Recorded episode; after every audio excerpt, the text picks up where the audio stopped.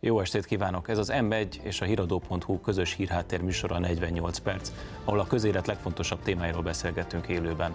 Én Lánci Tamás vagyok, a műsor házigazdája. Ma esti vendégeim pedig Demko Attila, az MCC geopolitikai műhelyének vezetője, valamint Kiszeli Zoltán, a századvég politikai elemzések központjának igazgatója.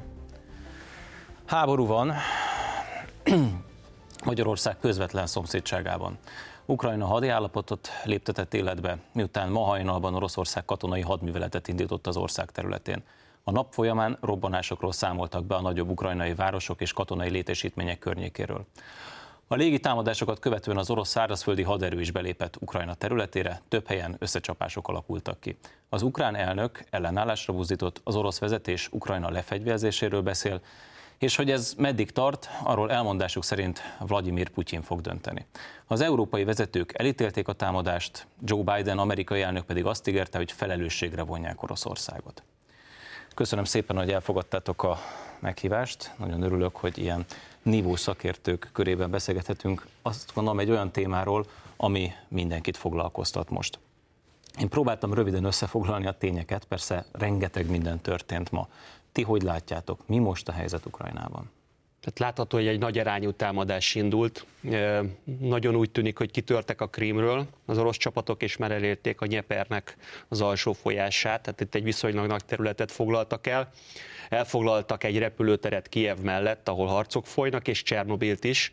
Ugye a két dolog úgy függ össze, hogy Csernobil felől valószínűleg ezt a repülőteret akarják elérni, és a cél vélhetően Kievnek a bekerítése vagy behatolás Kievbe. Ugye én egy nagyobb képpel kezdeném, tehát hogy miért jutottunk el idáig. Tehát én az első világháború előtti helyzet ismétlődését látom, hogyha így a geopolitikai folyamatokat kell madártávlatból nézni, tehát azt láttuk, hogy a globalizáció elérte azt a szakaszt, amikor már a piacokat felosztották, és olyan tömbök kezdtek el kialakulni, amelyeket politikai alapon határoztak meg.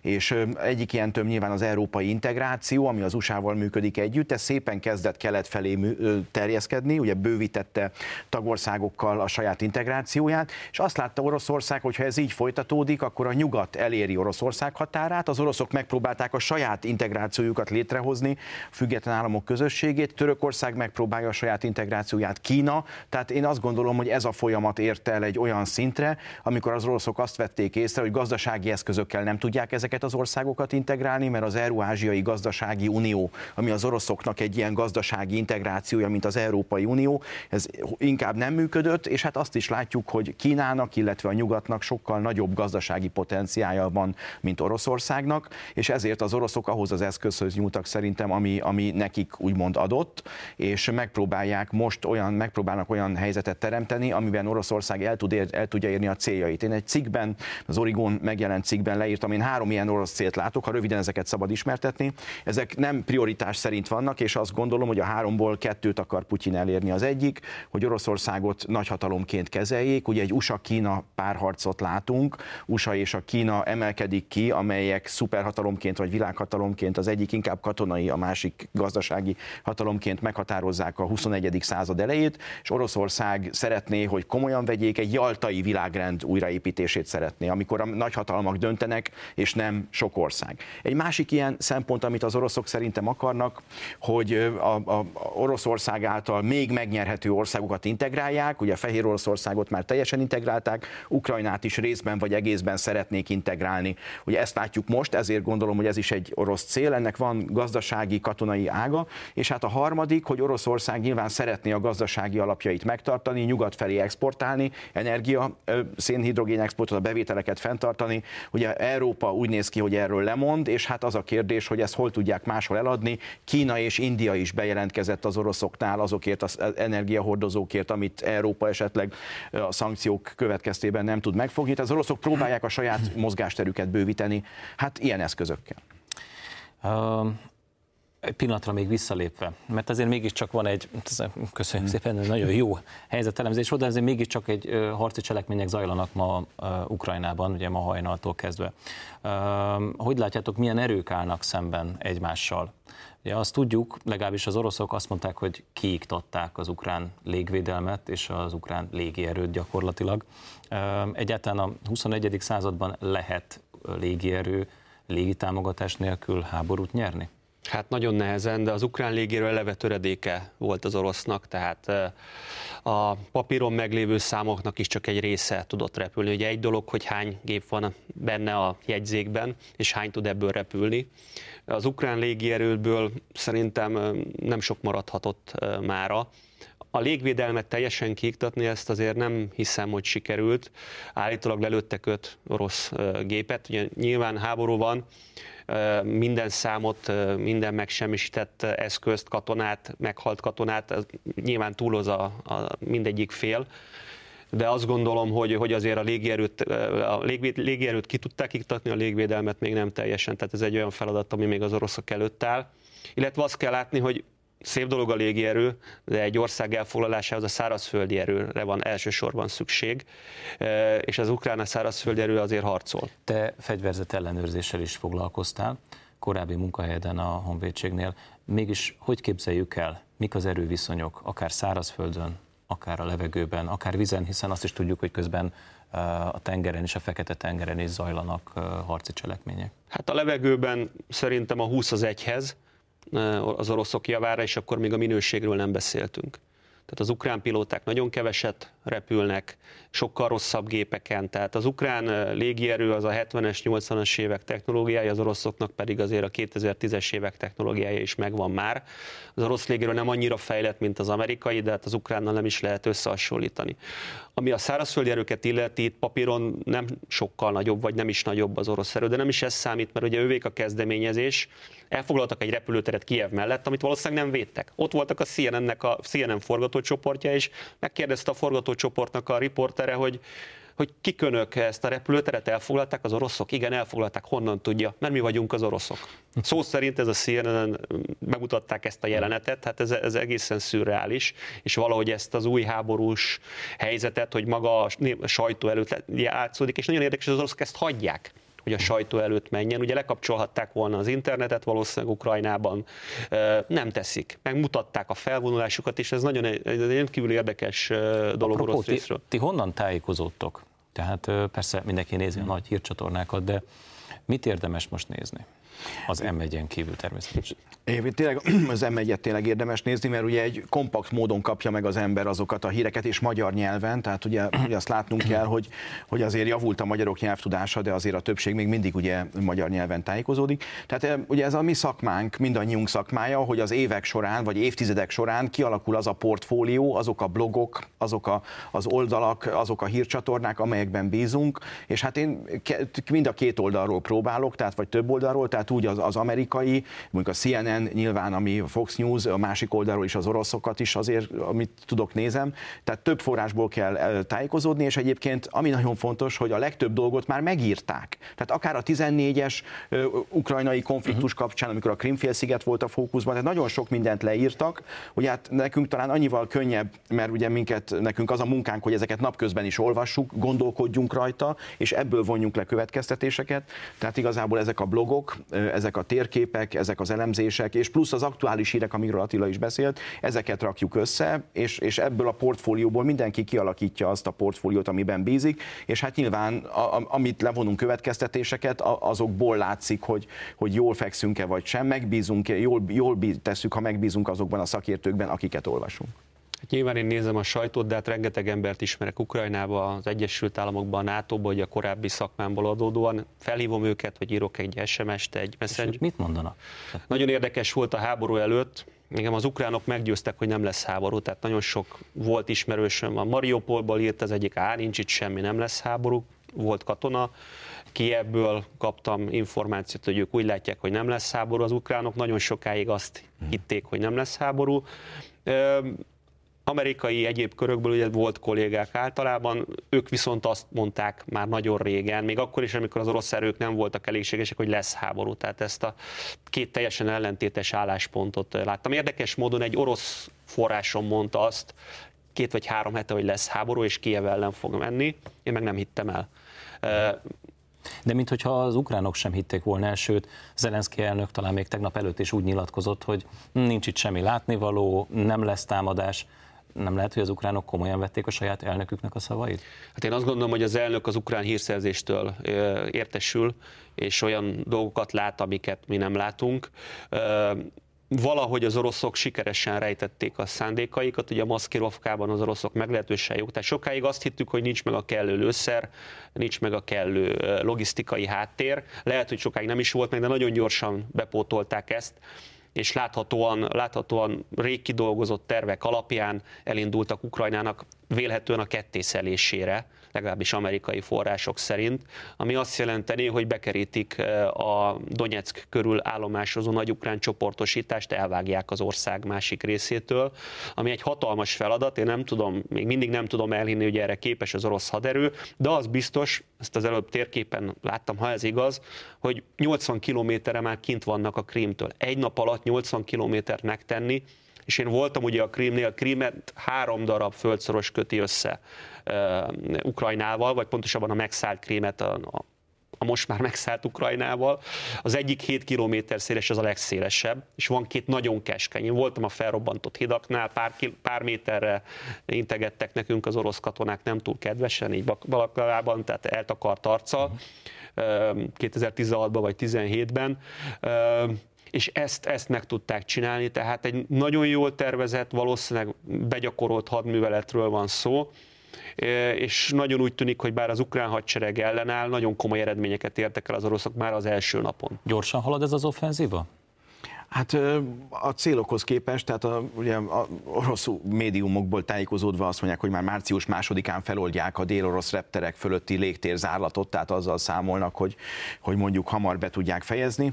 Igen, hát ugye mindig az a kérdés, hogy, hogy mi a cél, tehát hogy biztos vannak katonai célok, ezekről Attila talán jobban tud nyilatkozni. Én a politikai célok felől közelítenék, említettem már hármat, három olyan célt, hogy ez nagyon fontos lássuk az, hogy a, amikor azt mondjuk, hogy a háború, a politika folytatása más eszközökkel, akkor a politikusok által kitűzött célokat, amikor nem tudják diplomáciai, vagy tárgyalásos, vagy politikai eszközökkel elérni, akkor adják át a, a, a cselekvést a katonáknak. Ugye ez, ez egy, Európában ezt nem szoktuk meg az elmúlt időszakban, és a, az a békerend, ami a, hideg, ami a második világháborútól egészen mostanáig működött, ez meg is akadályozta.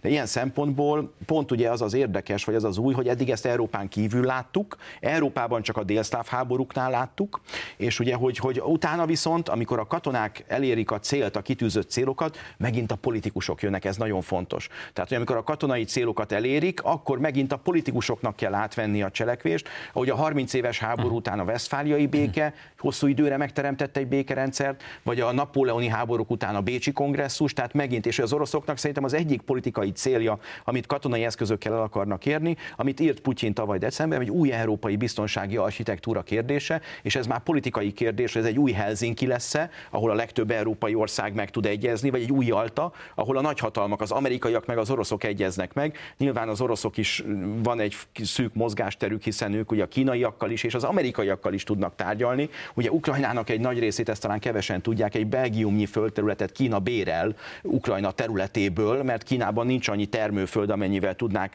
a lakosságot ellátni, és ezért például Ukrajnából bérelnek földterületeket, amiket megművelnek. Tehát vannak azért olyan pontok, ahol az amerikaiak meg az oroszok tudnak ki kiegyezni, és vannak olyan pontok, amelyekkel például utaltam rá Oroszország Kínával, Oroszország Indiával is gazdasági alapon megpróbál egyezni. Tehát ez egy új világrendnek a... Ez, a lenne, a, ez lenne az, amit a sajtóban egyre többen neveznek Putyin doktrinának?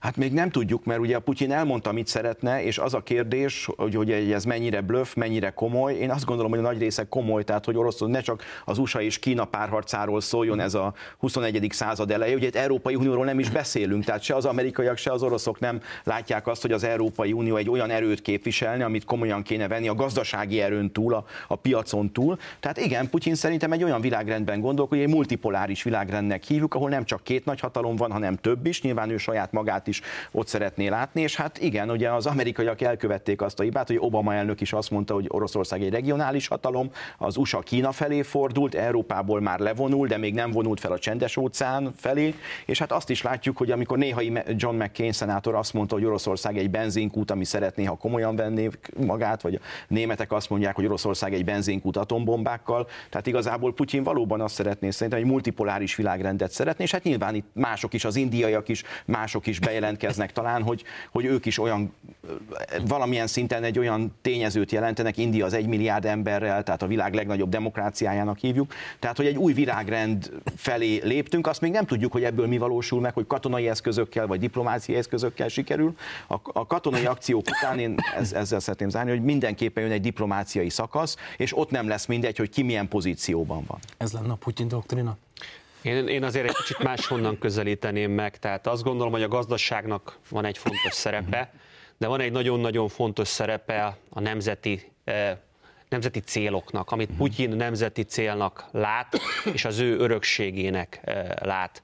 Tehát az orosz birodalmi, nemzeti érzést, nacionalizmust nem szabad alábecsülni, ez nem csak egy gazdasági kérdés, sőt, ha pusztán gazdasági szempontból közelítenék meg ezt a háborút, azt hiszem, hogy a Oroszországnak ez nagyon sokba fog kerülni, viszont végrehajtja azt, amit, vagy megszerzi azt, amit ő orosz területnek gondol, és ez lesz az ő öröksége eh, az orosz történelemben. Tehát Putyin eh, irodájában állítólag ott van Nagy Péter cárnak a képe, eh, Dzerzsinszki mellett, ő egy új Nagy Péter akar lenni. Tehát az egyéni tényezőt, illetve a, a nemzeti érzésnek a tényezőjét azért szerintem ne becsüljük le. Én azt látom az oroszokon, hogy egy nagyon erős, nagyon erős nemzeti vonalat visznek, és Ukrajnát, ugye Putyin tényleg úgy gondolja, mintha nem létezne különálló ukrán nemzet, ami abszolút nem igaz, tehát van ukrán nemzet. Az más kérdés, hogy Kelet-Ukrajnában nagyon sok orosz él, meg nagyon sok Oroszországgal szimpatizáló ember ér, de azt gondolom, hogy Nyugat-Ukrajnát lehetetlen Oroszországnak integrálnia, mert Nyugat-Ukrajnában olyan gyűlölet venné körbe az orosz alakulatokat, hogy nem tudnának ott hosszú távon megmaradni. Tehát teljes Ukrajna integráció integrációja szerintem kizárt, az lehetséges, hogy az úgynevezett Novorosszia, új Oroszország részeit megszerzik, ahol van lakossági lojalitás. Ez milyen területeket jelent pontosan? Hát ez alapvetően a mai Dél-Ukrajnát, tehát az orosz, bizonyos orosz tervek szerint gyakorlatilag teljes tengerparti részét elvennék Ukrajnának. Belérte Odesszát. És... O, hát Odessa az egyik fő célpont, és Odesszának van érzelmi töltete az oroszok számára. Úgy, hogy egyébként Krimnek is volt érzelmi töltete, tehát én ezt soha nem becsülném le a stratégiai töltet, meg a gazdasági töltet mellett az érzelmi töltetet. Tehát Odesszának nyilván van egy nagyon nagy jelentősége, illetve egyébként azért is van jelentőség, mert Odesszán keresztül lehet elérni a Nyeszter melléket, ami egy megint egy fontos orosz támaszpont, ugye ez is egy bábállam, mint a két bábállam a Donetskben. Tehát én azt látom, hogy ezt a déli területet adott esetben megszállják, a Krím északi részét, ami a Krím vízellátását ugye a Nyeperből lehetővé teszi, azt már megszállták, illetve valószínűleg azt a keleti részt, ahol van lakossági támogatottság. Tehát én azt nem látom, ugye Putyin arról beszél, hogy majd nemzeti önrendelkezés lesz, Ugye, ugye első világháború után láttuk, hogy ez hogy megy, tehát valószínűleg egy picit irányítottan lesz a nemzeti önrendelkezés, de azért azokat a területeket szerezheti meg Oroszország, ahol van valós támogatottság. Tehát én biztos vagyok benne, hogy Mariupolban van egy jelentős lakosság, mondjuk Mariupol egy nagy kikötőváros a Donbassban, van egy olyan jelentős lakosság, aki várja az orosz csapatokat. Mikor én Mariupolban voltam, elmentünk a színházba egy, egy ukrán tisztel, mondtam az ukránnak, hogy én itt más se hallok, csak oroszt. És mondta, hogy hát itt mindenki oroszul beszél. Még akkor is a papíron a lakosság több mint fele magát ukránnak vallja. Tehát ez a történet azért annál jóval bonyolultabb. Nyilván egy orosz invázióról van szó, egy kiprovokálatlan orosz invázióról, de a túloldalon, azon az oldalon, amit most az oroszok megpróbálnak elfoglalni, azért sokan lehetnek, akár több millióan is, akik felszabadítóként fognak az oroszokra várni. Um Ugye ezt az egész perpadfort megelőzte egy hosszas-hosszas vita, amiben az oroszok hivatkoztak bizonyos ígéretekre, amit az amerikaiaktól kaptak a hidegháború lezárásakor, aztán Ukrajna is hivatkozott bizonyos ígéretekre, mindenki hivatkozott mindenféle ígéretre. De mégis az egész háború kirobbanásának a gyújtó, gyújtópontjában tulajdonképpen egy hipotetikus NATO bővítés állt. Ugye ebben nagyjából megállapodhatunk. Volt ennek egyébként szerintetek realitása a NATO ukrajnai kibővítésének, vagy ez ö, tulajdonképpen alaptalan volt, amivel az ukránokat hitegették? Én ugye a NATO-nak jelenleg 30 tagja van, és a, majdnem a fele az a hidegháború után csatlakozott hozzá, tehát a, a volt szocialista országok köréből, vagy, vagy, vagy ebből a térségből, ebből az ütköző zónából, és hát igen, ugye, hogyha az orosz doktrinákat nézzük, akkor ugye a Kárpátoktól északra van az észak-európai síkság, ami a Kárpátoknál mondjuk ilyen 500 km a balti tenger, és így kinyúlik, kitágul az Urálig egy, egy nagy síkságá, és ugye hát a hódítók ott mentek, Attila említette első Pétert, ugye Poltava az Ukrajnában van, ahol a svédeket állították meg, ugye az, az oroszok, bocsánat, Napóleon eljutott ugye Moszkváig, Hitler eljutott a Volgáig, tehát igazából az orosz doktrinában ennek az észak-európai síkságnak van egy jelentős szerepe, ők ezt minél nyugatabbra szeretnék megvédeni. Ugye Jaltában megkapták az angol szászoktól azt a lehetőséget, hogy a vörös hadsereg által elfoglalt részt, sajnos benne Magyarországot is ugye ennek a nyugatra tolt védekezésnek a részeként lássák, és a NATO meg ugyanígy gondolkodik, csak az ellentétes irányban, hogy hát minél keletebbre kell tolni ezt az ütköző zónát, és hát az oroszok azt látták, hogy ugye 45-ben ők mentek nyugatra, és 90-től pedig ez a NATO jött egyre keletebbre. Ugye a NATO elveszítette a, a célját, sokáig kereste a, a, az öndefinícióját, és úgy tűnik, hogy most ebben a, az orosz fenyegetésben találja meg. Nyilván a balti államok, a skandinávok, a lengyelek, akik közelebb vannak ez Oroszországhoz, ők ezt, ezt élesebben látják, akik már távolabb vannak, ők talán ezt máshogy látják, vagy akinek kölcsönösen előnyös üzleti kapcsolata van, aki azt mondja, hogy ha az oroszokkal üzletelünk, akkor, akkor nem lesz konfliktus, mert ugye az oroszok is függenek a, az eurótól, amit kapnak a gázért, az olajért, mint ahogy mi is függünk ugye energiaellátás tekintetében az oroszoktól. Tehát ez nem csak a mi függésünk, az oroszoknak is nyilván jól jön, hogyha el tudják adni nekünk azt a, az, azt a szénhidrogént, vagy azokat, a, azokat az energiahordozókat, vagy, vagy acélt, vagy műtrágyát, vagy rengeteg ritka földfémet is ugye az oroszoktól. A gazdasági vonatkozásokról még fogunk Jó. beszélni, de hadd olvassak föl egy idézetet, Mike Pompeo-tól, ugye a CIA-nak volt a vezetője a Trump adminisztráció alatt. Azt mondja, Mióta Biden az elnök, folyamatosan gyengeséget mutatott Amerika. A Biden adminisztráció első magas rangú tagja, aki találkozott Putyinnal, John Kerry volt, az elnök klímaügyi küldöttje. Ez egyértelmű üzenet volt Putyin számára, és ma ennek az eredményét látjuk. És szerintetek Amerikának ez a fajta gyengesége okot adhatott az orosz támadásra? Érezhette úgy Oroszország, hogy itt van az alkalom, most kinyílt a rés az ajtón? Hát az biztos, hogy Trump egy jóval kiszámíthatatlanabb elnök volt, tehát az ő reakcióját előre nem lehetett volna látni. Biden pedig elég világossá tette már a krízis elején, hogy Amerika nem fogja katonákkal segíteni Ukrajnát. Nyilván nagyon nehéz helyzetben van a Biden adminisztráció, rendkívül rossz a a támogatottsága a népesség körében. Az infláció elszabadult Amerikában, és megosztott a társadalom. Tehát a republikánusok és demokraták közt egy nagyon-nagyon mély szakadék van, és azt lehetett látni, vagy azt lehet akár orosz oldalról látni, hogy ez az Amerika nem tud úgy koncentrálni Ukrajnára, mint akár a Trump adminisztráció tudott volna, mely nagyon keményen járt el például Iránnal, ugye megölve Irán második legfontosabb vezetőjét. Tehát ott, ott volt egy adag kiszámíthatatlanság, úgy látták, hogy ez az adminisztráció azt fogja tenni, amit mond, azaz nem fog beavatkozni, legfeljebb szankciókkal fogja büntetni Oroszországot. Én azt látom, hogy valószínűleg egyébként megtették volna bármely amerikai adminisztráció alatt, ha úgy látják, hogy eljött az a pont, az az érdekpont, amikor már lépniük kell. Nem tudom, hogy miért látták így most. Most egy rövid szünetet tartunk, de a beszélgetést a hírek után folytatjuk ugyanitt az m és a hírodó.hu-n. Tartsanak velünk a második részben is.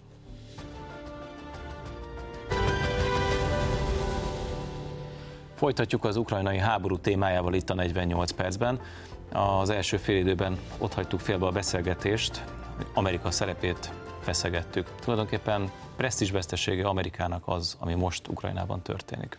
Szerintem igen. Az afganisztáni kivonulás után azt látjuk, hogy nem Amerika irányítja a folyamatokat, és ami talán fontos, hogyha ugye Biden elnök azt mondta, hogy egy kis behatolásról van szó, egy minor incursion, akkor nem is reagálnak olyan nagyon, tehát ez azért fontos, mert igazából azt láthatják az, a több, világ többi részén az országok, hogyha hogyha hagyatkozunk valakire, és nem rendelkezünk kellő fegyverrel, vagy kellő erővel, akkor majd a nagyhatalmak játsza, játéka lesz, és ugye a nagyhatalmak fogják meghatározni a sorsunkat. Tehát ez nagyon fontos, hogy, hogy, hogy, hogy hisznek-e majd azoknak a nagyhatalmaknak, amelyek most nem ö, ö, tartják a szavukat. Tehát ilyen szempontból szerintem ez az amerikaiaknak ez egy presztízsveszteség lesz. Ugye ők Kínára, Kínára fókuszáltak, ugye már át, elindult a fókuszálás Kínára, és ugye azt látjuk, hogy, hogy Putyin egyébként azzal, hogy most nyitott egy új konfliktuszónát, ezzel talán lassítani is akarja, vagy, vagy tudja az amerikaiaknak Kína felé fordulását, ugye mert az amerikaiaknak sincsenek végtelen erői, tehát ők Kínára akartak, a csendes óceánra akartak fókuszálni,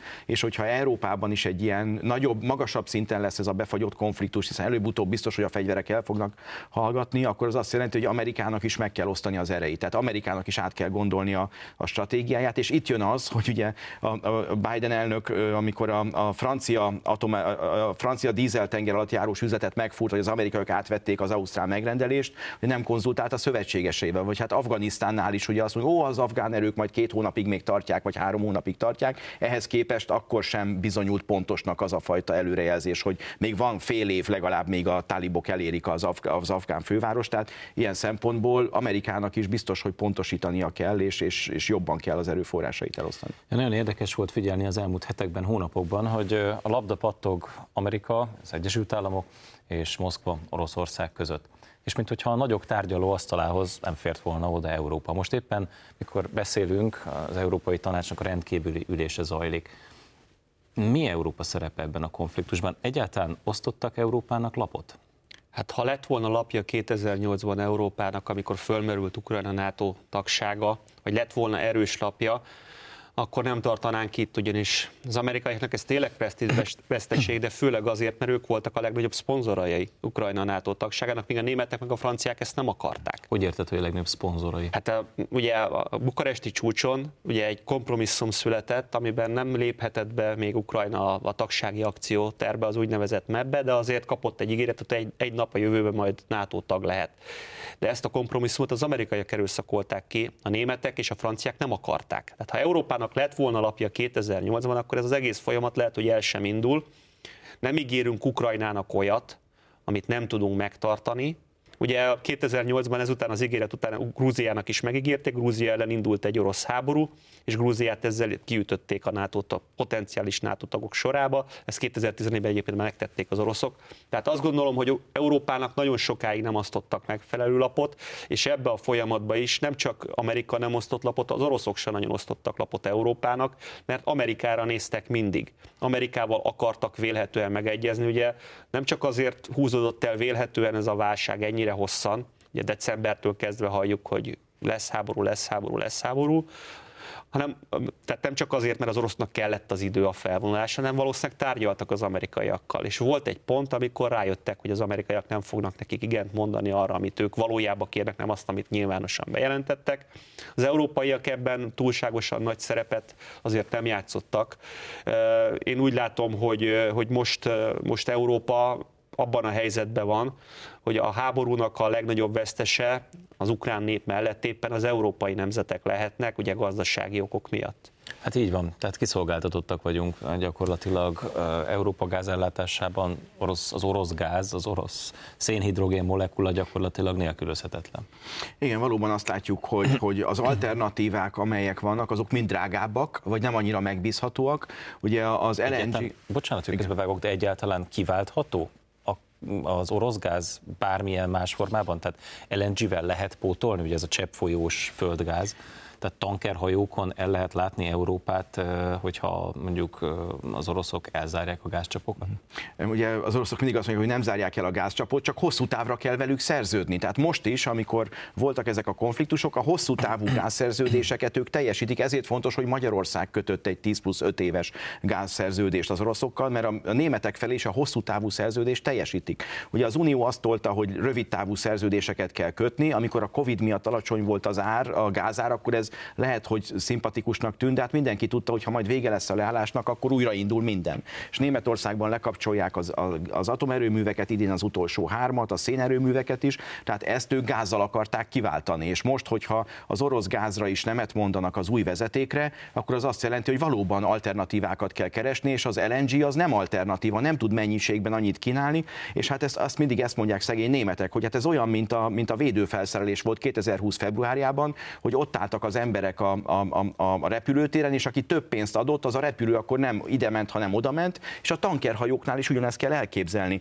hogy Amerikából elindul a tankerhajó, vagy Katárból, a katáriak is azt mondják, hogy hosszú távú szerződést kell kötni, mert az a kiszámítható. Tehát azt látjuk, hogy elindul a hajó, és ha Ázsiában többet fizetnek a gázért, mint sokáig többet fizettek, akkor nem Európába fog jönni, hanem oda fog menni. Tehát ez nem egy kiszámítható alternatíva, és igazából ami a legfontosabb, hogy ugye itt az ipart is el kell látni, tehát nem csak a lakosságot kell látni, hanem az ipart is, mert Németországban, ha nem fúj a szél és nem süt a nap, akkor bizony gázerőművekkel pótolják a kieső kapacitást, és hogyha nem tudják, nincs gáz, nem tudják ezeket felfűteni, az erőműveket, akkor nem tudják az iparnak és a lakosságnak az ellátását biztosítani. Tehát erre is gondolni kell, és hát Hollandiák, hollandok már le akarták zárni a gázmezőket, most a németek azt mondják, hogy négyszer annyi gázt kérünk, erre Groningen, Groningen környékén meg földrengés veszély van, ugye, és ami a még rosszabb, hogy a lengyelek meg az ukránok nem vesznek orosz gázt, közvetlenül Oroszországtól, uh-huh. hanem azt a német gáz, azt az orosz gázt, ami Németországba érkezik, most már nagyjából két és fél hónapja keletre megy a gáz, Németországból megy keletre, Lengyelországba és Ukrajnába a gáz,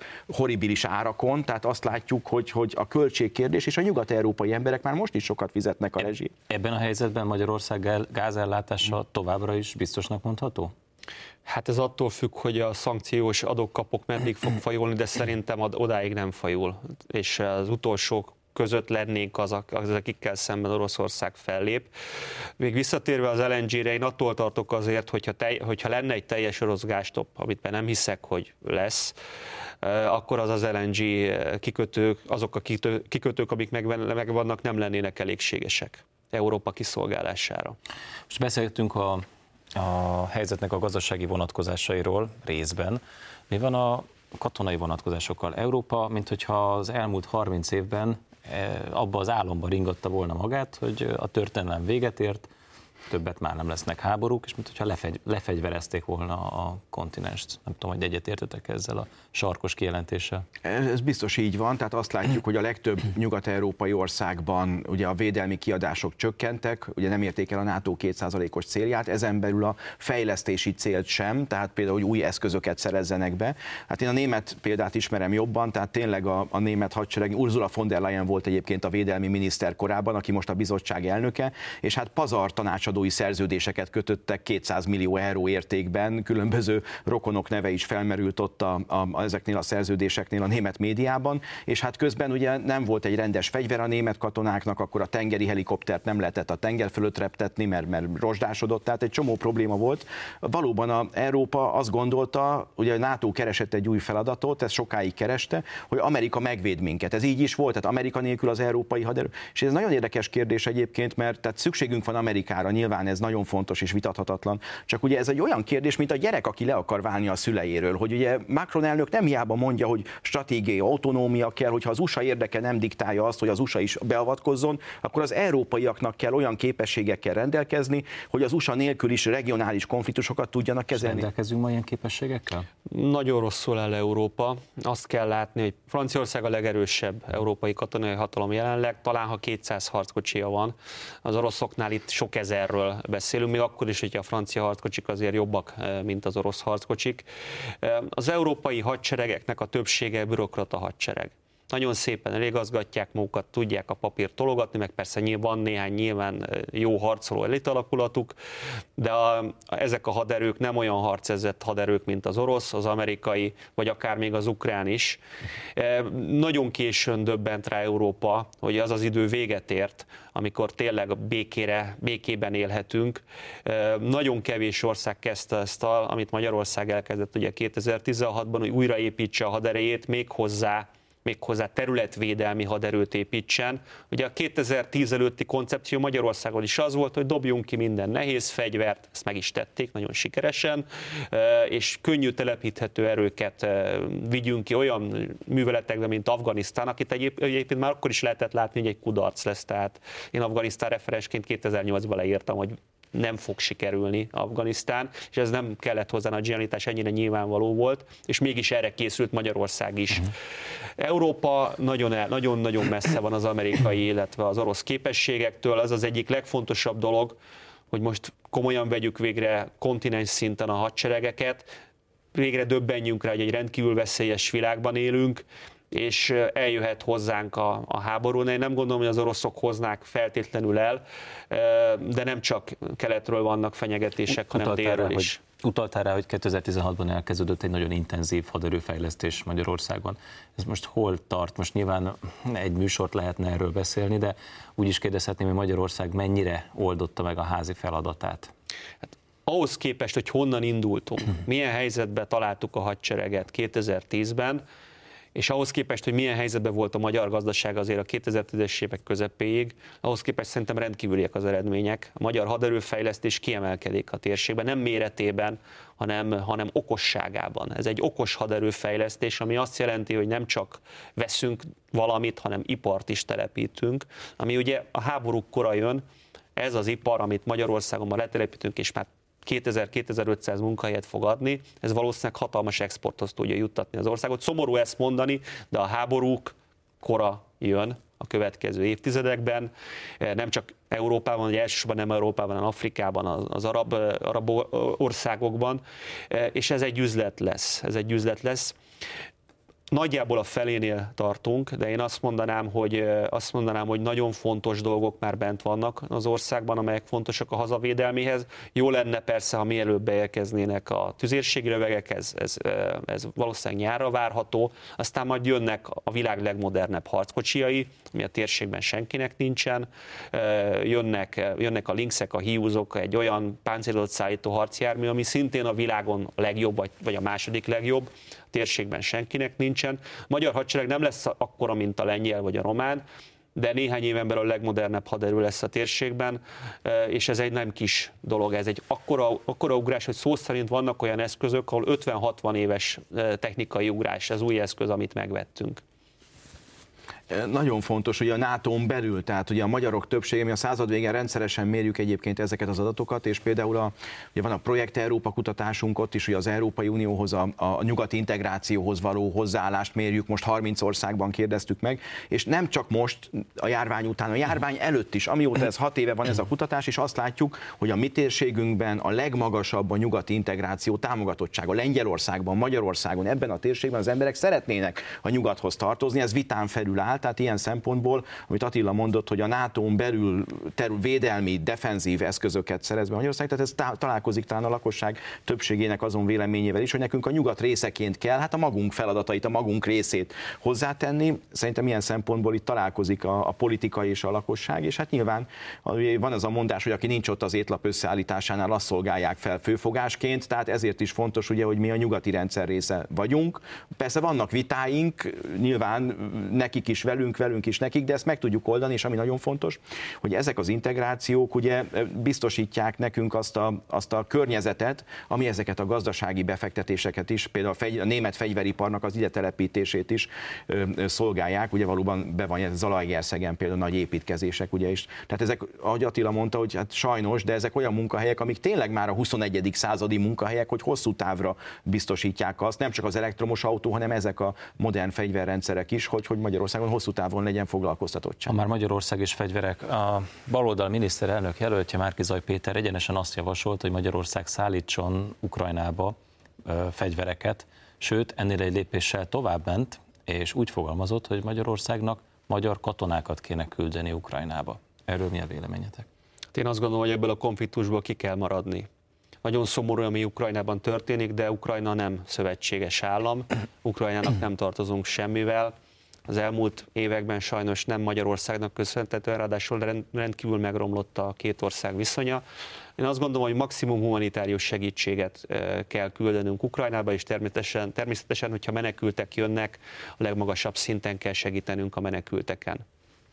Márki Zajnak ezt a kijelentését, hogy katonákat kell küldeni, nagyon felelőtlennek tartom. De beleélik abba a sorba, amikor mond valamit, valami teljesen megfontolatlan, de, de látszik, hogy belülről jön. Tehát amikor a rezsi, csök, rezsis csökkentés eltörlését akarta, vagy hogy fizetős egészségügyet akart, vagy ugye azt mondta, hogy, hogy nem kell minimálbér, mert az csak rossz, meg hogy minél magasabb a minimálbér, annál rosszabb a gazdaságnak. Tehát én azt gondolom, hogy amikor azt mondta, hogy küldjünk magyar katonákat Ukrajnába, akkor ezt ugyanolyan őszintén gondolta, mint az előbbi, korábbi vitatott vitatható gondolatait, legfeljebb másnap visszavonta, finomította, a szegény baloldali politikusok szégyenkeztek mellette, hogy ezt hogy fogjuk, el, a baloldali sajtó elhallgatja ezeket a mondatokat, vagy, vagy próbálja helyrehozni.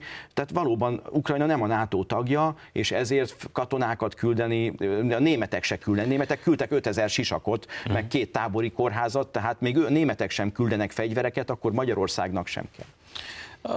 Azzal némileg vitatkoznék, hogy az ellenzék szemlesütve fogadta ezt a dolgot, hiszen Donát Anna az egyik szövetséges párt, ellenzéki pártnak a vezetője, és úgy nyilatkozott, hogy Magyarországnak ebben a konfliktusban részt kell vennie.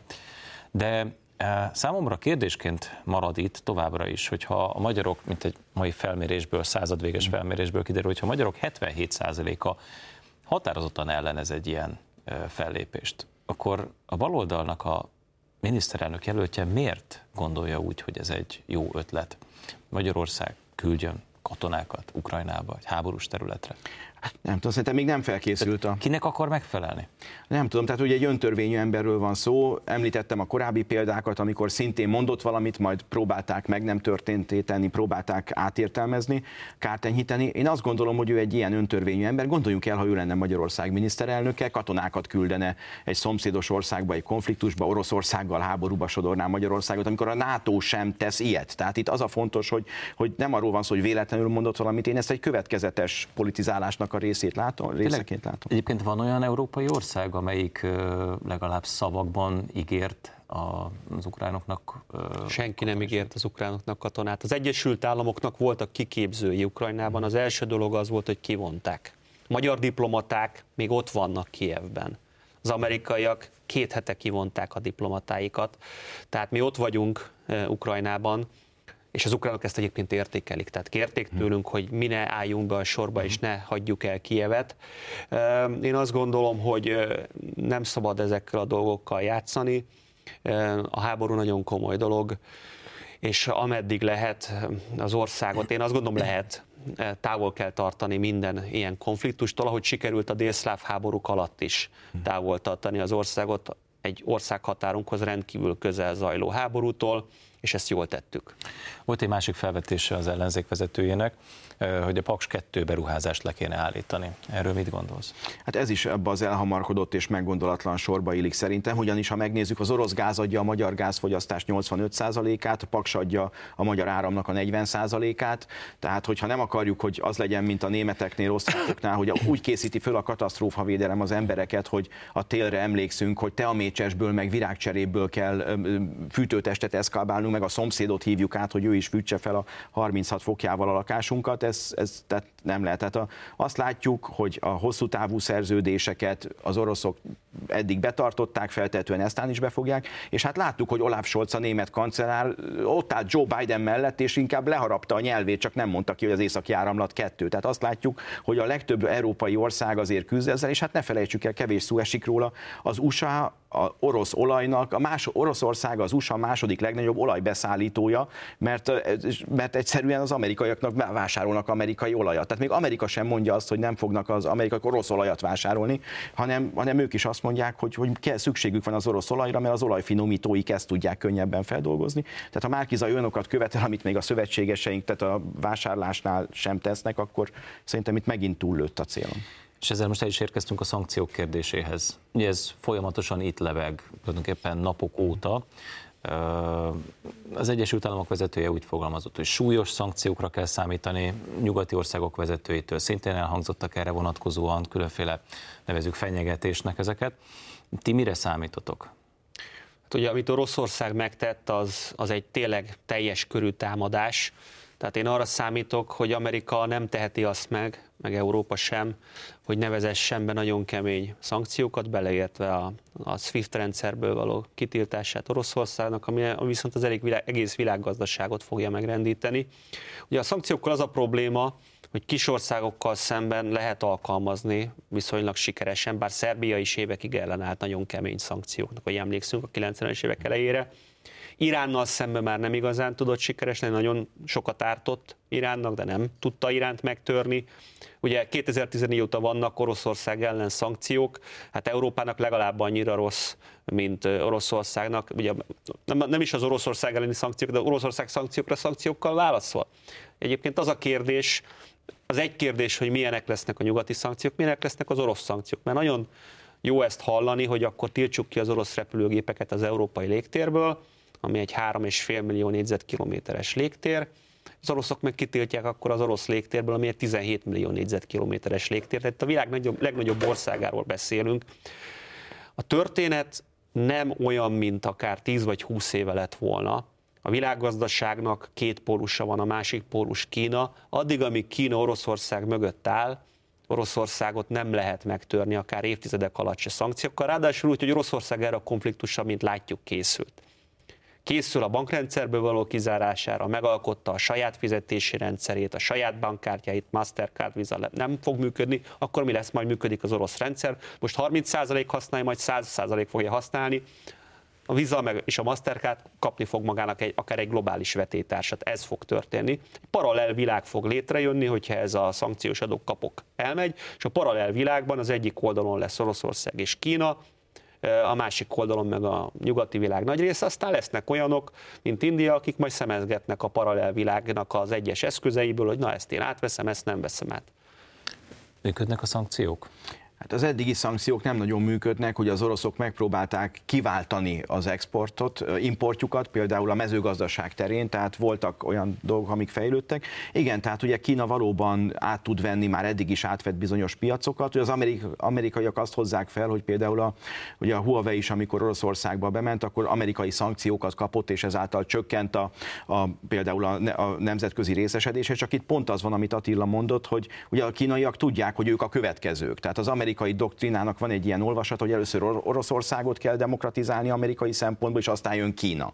És ugye a kínaiak is pontosan tudják, hogy hogyha az oroszokat sikerül most demokratizálni az USA-nak, akkor ők következnek. És ugyanez a Huawei-nél is egyébként. Ők is kidolgozták a saját operációs rendszerüket, és amit Attila mond, az nagyon fontos, hogy most az a 21. századi termékeknél, az ilyen kütyüknél, digitális felhő alapú alkalmazásoknál az USA vezet. De hogyha ezeket a szankciókat mondjuk a 20. századi termékekre, olajra, gépekre bevezetik, ott ott talán lehet, hogy van eredménye, de hogyha a 21. század, és a Swiftet is, ahogy Attila nagyon jól mondta, ide kell számolni, akkor valóban kialakul egy olyan párhuzamos világ, ami lehet, hogy jobb lesz. Ugye a TikTok a legjobb példa, tehát a kínaiaknak is vannak már olyan alkalmazásaik, amivel be tudtak törni a nyugati piacra, tehát kialakul egy olyan másik rendszer, ami lehet, hogy jobb lesz, mint az amerikai, egyes szegmensekben. Egy percünk van hátra a műsorból, úgyhogy azt kérem, hogy nagyon röviden, sommásan válaszoljatok. Ez egy történelmi fordulópont, amihez elértünk?